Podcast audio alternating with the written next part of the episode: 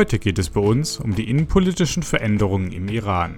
Die komplexen Strukturen politischer Macht in der Islamischen Republik sind sowohl von republikanischen als auch autoritären Elementen gekennzeichnet. Den obersten Befehl hat der sogenannte oberste Führer der Islamischen Revolution, der auf unbestimmte Zeit ernannt wird. Dem entgegen steht der auf vier Jahre vom Volk gewählte Regierungschef Hassan Rouhani. Dieser strebt seit den großen Protesten Ende des letzten Jahres einige Reformbemühungen hin zu einem demokratischen Staat an. Zusätzlich scheint es so, dass seit die wirtschaftlichen Sanktionen aufgehoben wurden, ein wirtschaftlicher Aufschwung im Land stattfindet. Doch wie wirkt sich dieser auf die Bevölkerung aus? Auch ist die staatliche Zukunft des Irans durch das bröckelnde Atomabkommen ungewiss. Kann der Fortschritt hin zu mehr Mitbestimmung des Volkes erhalten bleiben? Zu diesem Thema haben wir Bahman Nirumand eingeladen. Er studierte Germanistik, Philosophie und Iranistik. neunzehnhundertsechzig promovierte er in Tübingen über Probleme der Verpflanzung des europäischen Dramas in die neupersische Literatur. In diesem Jahr war er auch Gründungsmitglied der Konföderation Iranischer Studenten. Nach Abschluss seines Studiums kehrte Nirumand in den Iran zurück und arbeitete dort an der Universität Teheran. Da Nirumand als Oppositioneller galt und ihm eine Verhaftung drohte, verließ er das Land und ging neunzehnhundertfünfundsechzig erneut nach Deutschland. Nirumand erhielt dort ein Stipendium für die Habilitationsschrift über Goethe und Hafis.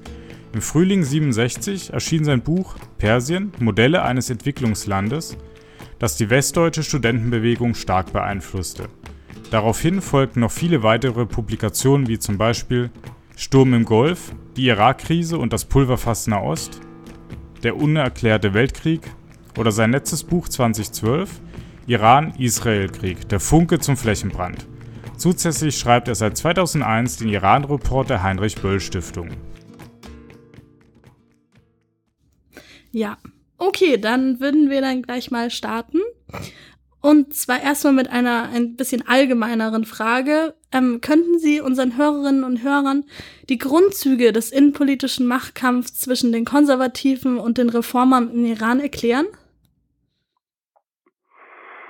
Ja, das kann ich. Also im Iran äh, gibt es verschiedene äh, Fraktionen, die gegeneinander schon seit Jahren kämpfen.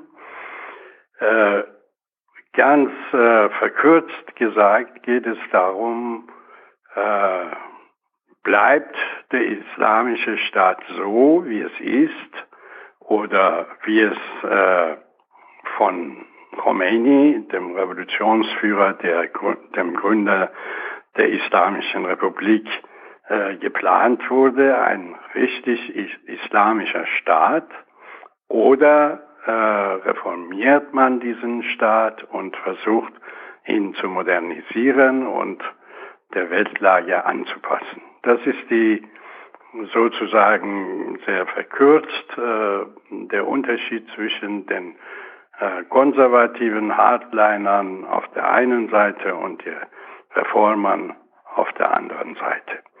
Äh, der Widerspruch äh, der darin besteht, zwischen dem Anspruch eines islamischen Staates und eines modernen Staates, zeigt sich schon in, in der Bezeichnung dieses Staates Islamische Republik. Das ist eigentlich ein Widerspruch in sich. Islamisch ist ein Staat, äh, der sich an Gottes Anweisungen beziehungsweise an den Anweisungen der seiner Stellvertreter hält. Äh, ein, eine Republik ist ein, ein Staat, der sich nach dem Willen des Volkes richtet. Und dieser Widerspruch, der nagt schon von Anbeginn an der Substanz äh, dieses Staates und er kommt äh, in der Verfassung äh, der Islamischen Republik zum Vorschein, er kommt in ganzen Debatten, die äh, im Parlament geführt werden, ständig zum Vorschein. Er kommt zum Vorschein in den staatlichen und äh, nicht äh, staatlichen Institutionen zum Vorschein. Es gibt im Iran äh, wichtige, sehr mächtige Institutionen, die äh, ernannt werden, zum Beispiel der Justizchef wird vom Revolutionsführer ernannt, der Wächterrat, der eine sehr wichtige Rolle spielt, setzt sich zusammen, äh, vorwiegend aus äh, Mitgliedern, die vom Revolutionsführer ernannt werden. Aber auf der anderen Seite wird das Parlament vom Volk gewählt, der Präsident wird vom Volk gewählt, egal wie die Wahlen sind, die sind meistens manipuliert, aber immerhin, prinzipiell ist das sozusagen äh, eine, ein republikanisches, ein demokratisches Mittel, aber das steht im Widerspruch zu äh, den nicht ernannten Instanzen, die dann niemandem gegenüber verantwortlich sind, am wenigsten dem Volk gegenüber. Könnte man sagen, dass es sich irgendwie so ein bisschen an ein früheres äh, britisches System irgendwie angleicht mit einem Oberhaus und einem Unterhaus? Nein, nein, das ist äh, überhaupt vergleicht sich das, ist nicht gleich, äh, ist auch nicht ähnlich. Äh, das iranische Parlament wird vom Volk, direkt vom Volk gewählt. Äh, und dieses Parlament hat aber wenig Macht, denn ihm gegenüber steht der Wächterrat und dieser Wächterrat, äh, wie gesagt, dessen Mitglieder vorwiegend vom Revolutionsführer bestimmt werden. Dieser Wächterrat kann jedes äh, vom Parlament verabschiedete Gesetz äh, ablehnen. Äh, und Das bedeutet, dass die Macht des äh, Parlaments sehr gering ist.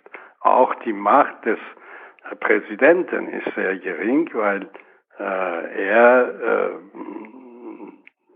dem Revolutionsführer gegenübersteht, der alle Entscheidungen treffen kann, wie er will. Der, der ist mit äh, uneingeschränkter Macht ausgestattet und Ähm, er kann jederzeit Reformen rückgängig machen, er kann jederzeit ähm, alles bestimmen, was äh, für das Land wichtig ist. Er ist Oberbefehlshaber der Militärs, äh, die Geheimnisse, die Geheimdienste unterstehen ihm, der Justizchef wird von ihm ernannt, ähm, er hat also Er kann das Parlament auflösen, er kann Neuwahlen ausrufen, er kann Krieg führen und so weiter und so fort.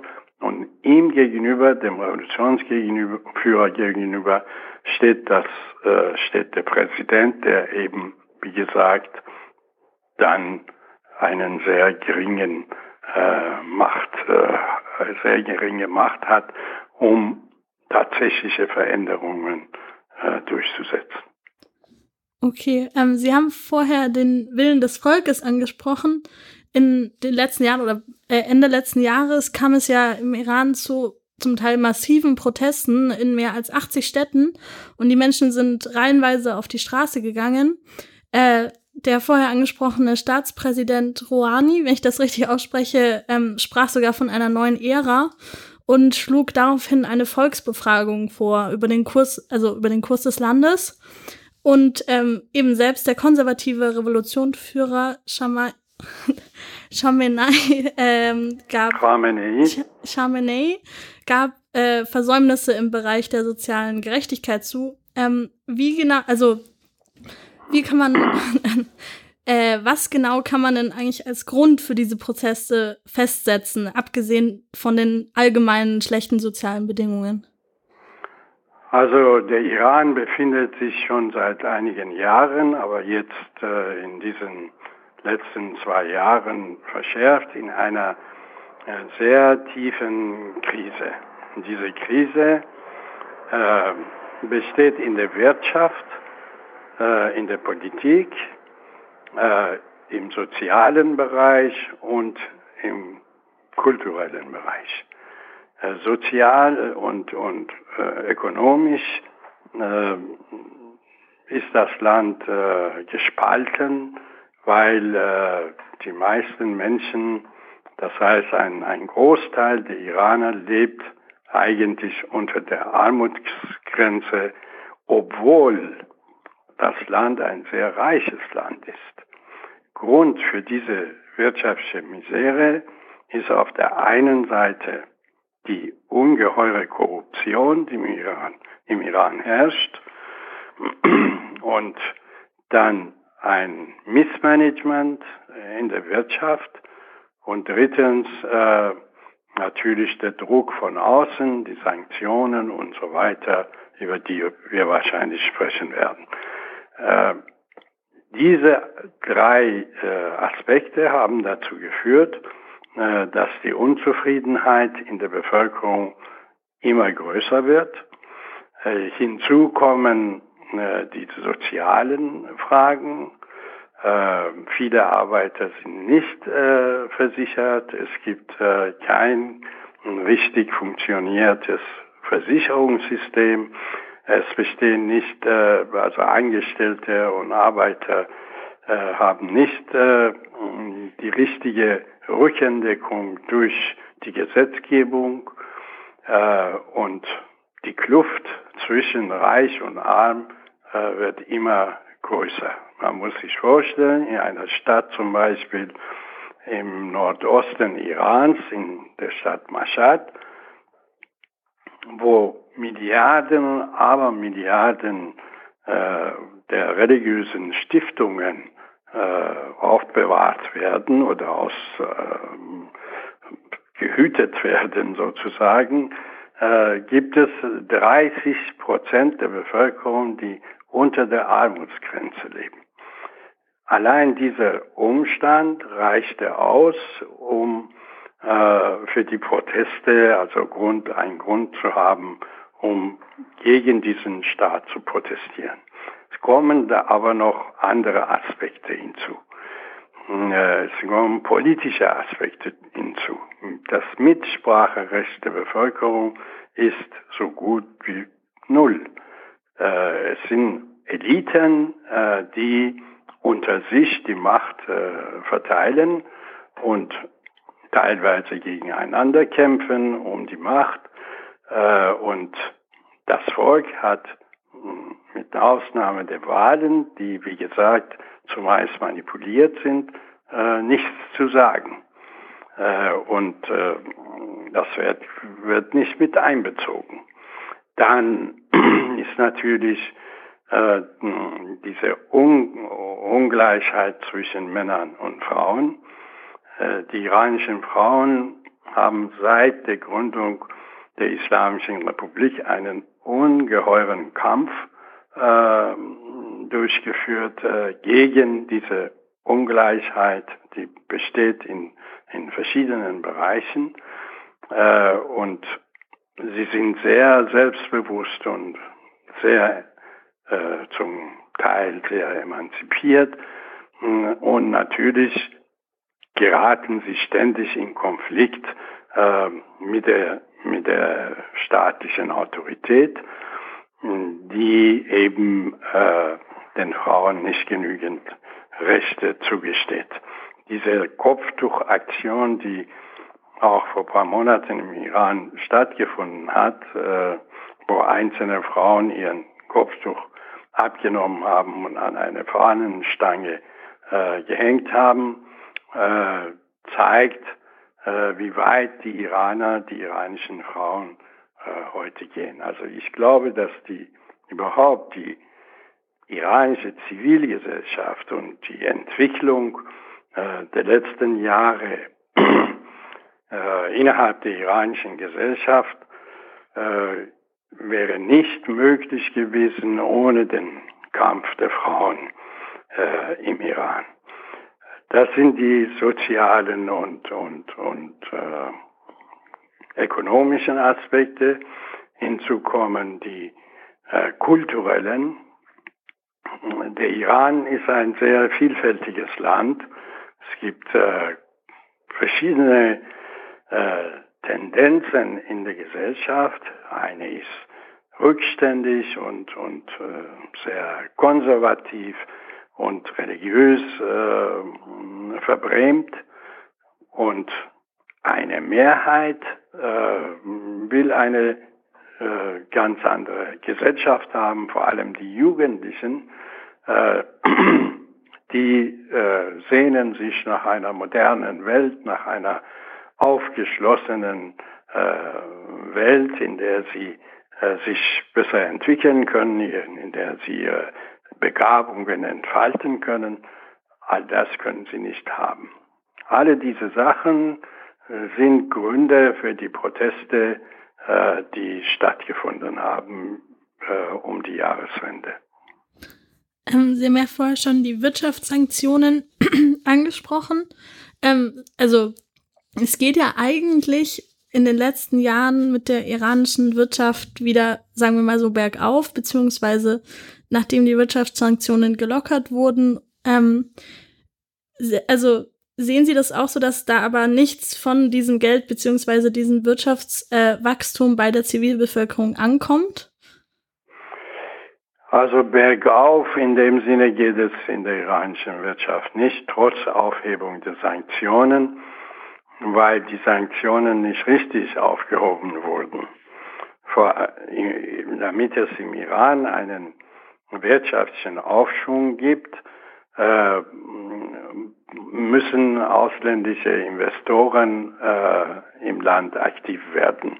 Und das haben bisher die Amerikaner vor allem mit aller Kraft verhindert.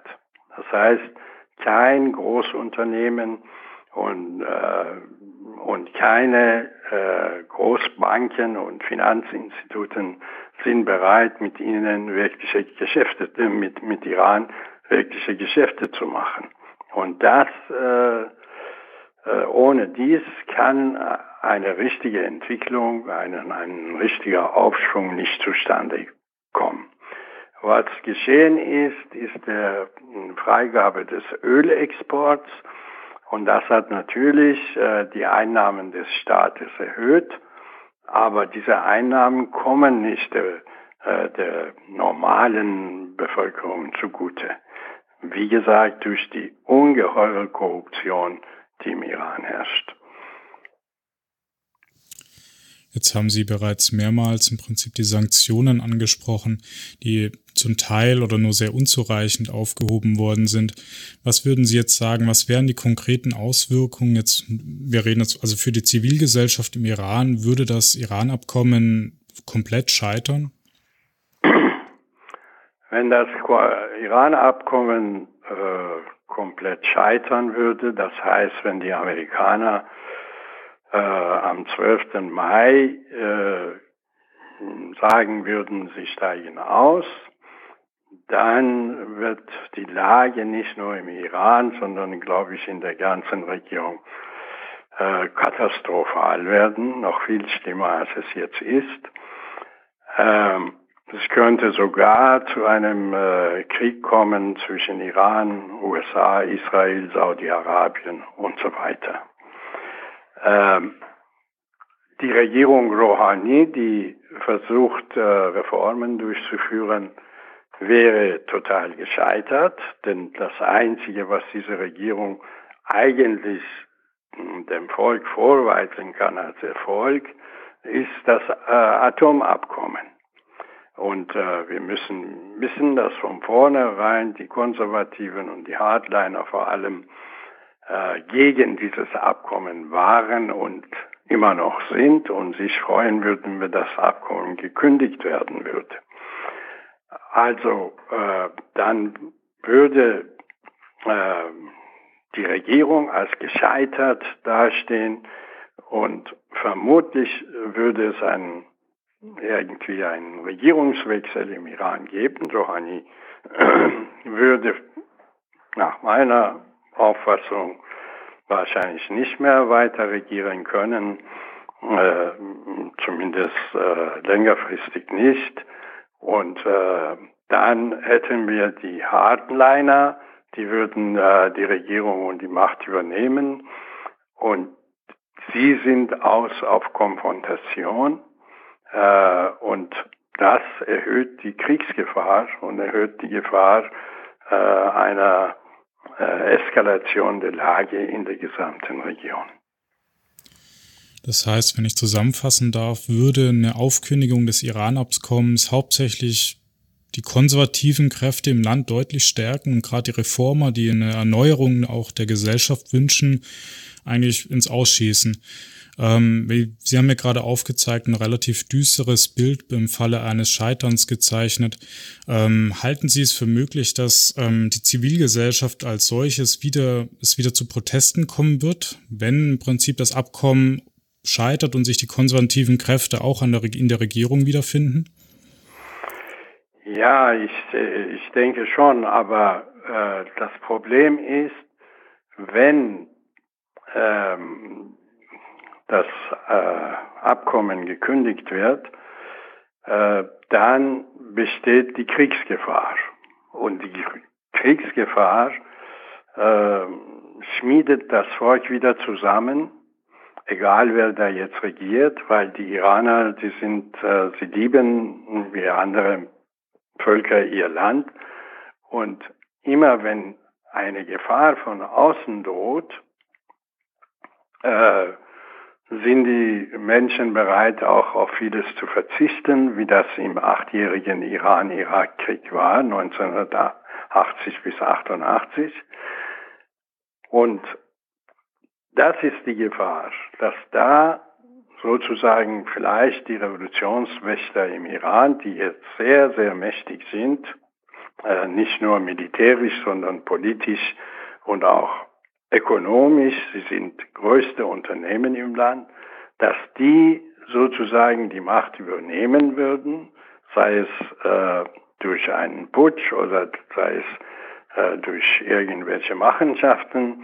Auf jeden Fall würden sie dann die Führung im Land übernehmen und versuchen, äh, das Volk also zu mobilisieren, um das eigene Land zu verteidigen. Eine solche Situation, genau dieselbe hatten wir im Iran-Irak-Krieg.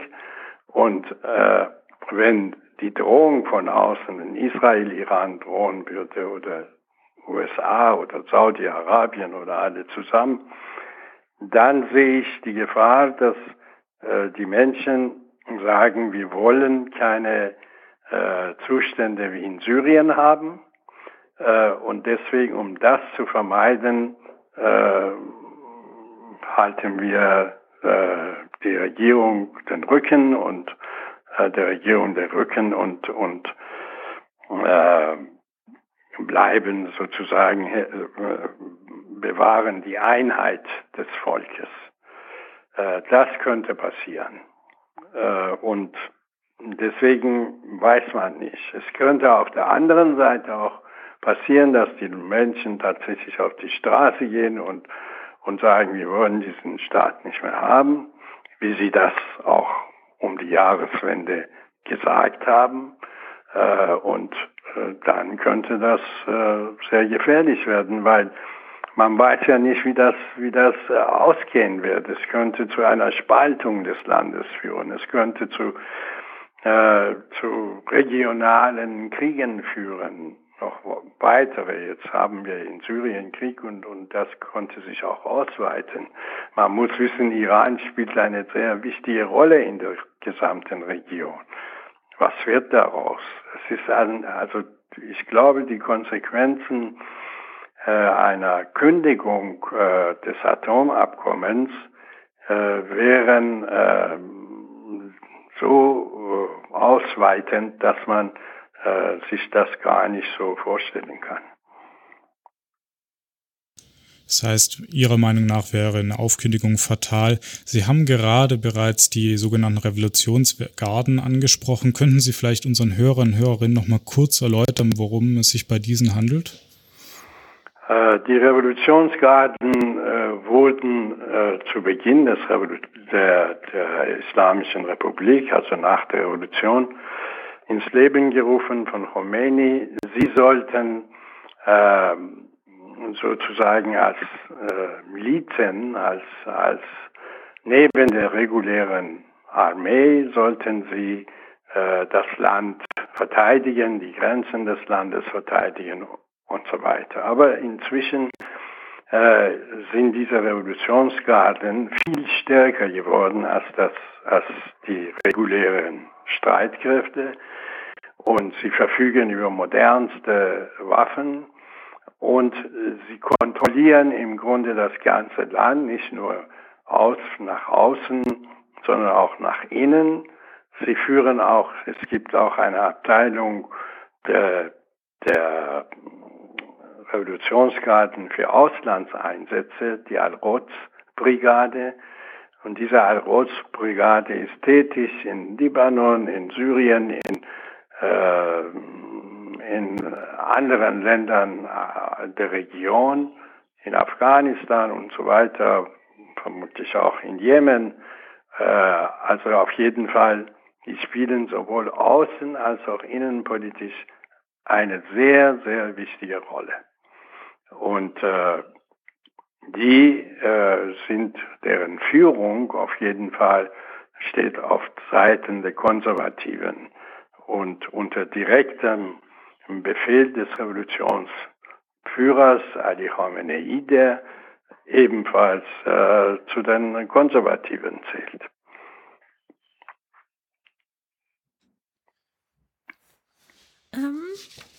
Okay, also... Alles klar? Genau. Ähm, es war jetzt schon mal sehr viel Input. Ähm, das heißt, wir hatten jetzt als letzte Frage, die Sie eigentlich auch schon ein bisschen beantwortet haben, ähm, eigentlich als Frage, ob, ähm, ob irgendwie eine Schlichtung des Konflikts, also des innerstaatlichen Konflikts in Sicht ist, aber nachdem Sie geschildert haben, dass da schon sehr harte Konfliktlinien wirtschaftlich, politisch, sozial, religiös zwischen den Lagern ähm, sich, also ja, die Lager spalten, ähm, würden Sie wahrscheinlich sagen, dass in nächster Zukunft sich das Ganze eher äh, eskalierend auswirken würde als deeskalierend, oder? Ich glaube ja, also vor allem, wenn das Atomabkommen äh, gekündigt wird. Und da mh, darf ich vielleicht noch hinzufügen, dass die Europäer äh, eine wichtige Rolle hätten spielen können äh, und mh, dass sie auch den, den U S A gegenüber mehr Widerstand leisten. Die Europäer wollen ja das äh, Abkommen behalten. Aber die Amerikaner nicht und äh, die Europäer äh, beugen sich schrittweise den Wünschen der Amerikaner. Das heißt, äh, vor, noch vor wenigen Wochen haben alle wichtigsten europäischen Staaten, vor allem Großbritannien, Frankreich und Deutschland, die an dem Abkommen beteiligt sind, erklärt, dass sie unter keinen Umständen Nachverhandlungen äh, oder äh, ja, Nachverhandlungen des Abkommens äh, dulden würden. Das Abkommen steht und, haben Sie gesagt, das Abkommen steht und äh, wenn wir verhandeln wollen, dann können wir über neue, andere Dinge verhandeln, aber nicht äh, das, At- äh, das Atomabkommen antasten. Jetzt äh, begonnen hat mit einer Aufweichung dieser Position der französische Präsident bei seinem Besuch in den U S A, wo er gesagt hat, ja, Sie haben recht, das Abkommen hat große Mängel und wir sollten nachverhandeln. Und wir sind bereit, äh, nachzuverhandeln. Und auch Deutschland äh, hat sich jetzt schrittweise dem angeschlossen und äh, das bedeutet, dass äh, dann und, und auf der anderen Seite hat Iran äh, gesagt, die sind auf keinen Fall bereit, Nachverhandlungen in Kauf zu nehmen. Äh, die Europäer hätten äh, mehr Widerstand leisten müssen, dann wäre es den Amerikanern sicherlich schwerer gefallen, dieses Abkommen zu kündigen als jetzt. Wenn euch diese Folge gefallen hat, würden wir uns sehr darüber freuen, wenn ihr unser Projekt euren Bekannten und Freunden weiterempfehlen würdet, uns auf Facebook liked, unsere Folgen weiterverbreitet oder auch einfach nur uns eine nette kleine Rezension auf iTunes schreiben würdet. Ihr würdet damit anderen interessierten Hörern immens helfen, auf uns aufmerksam zu werden und uns natürlich auch langfristig motivieren, an diesem interessanten und spannenden Projekt weiter dran zu bleiben. In diesem Sinne, vielen Dank fürs Zuhören, euch noch einen schönen Tag und bis bald!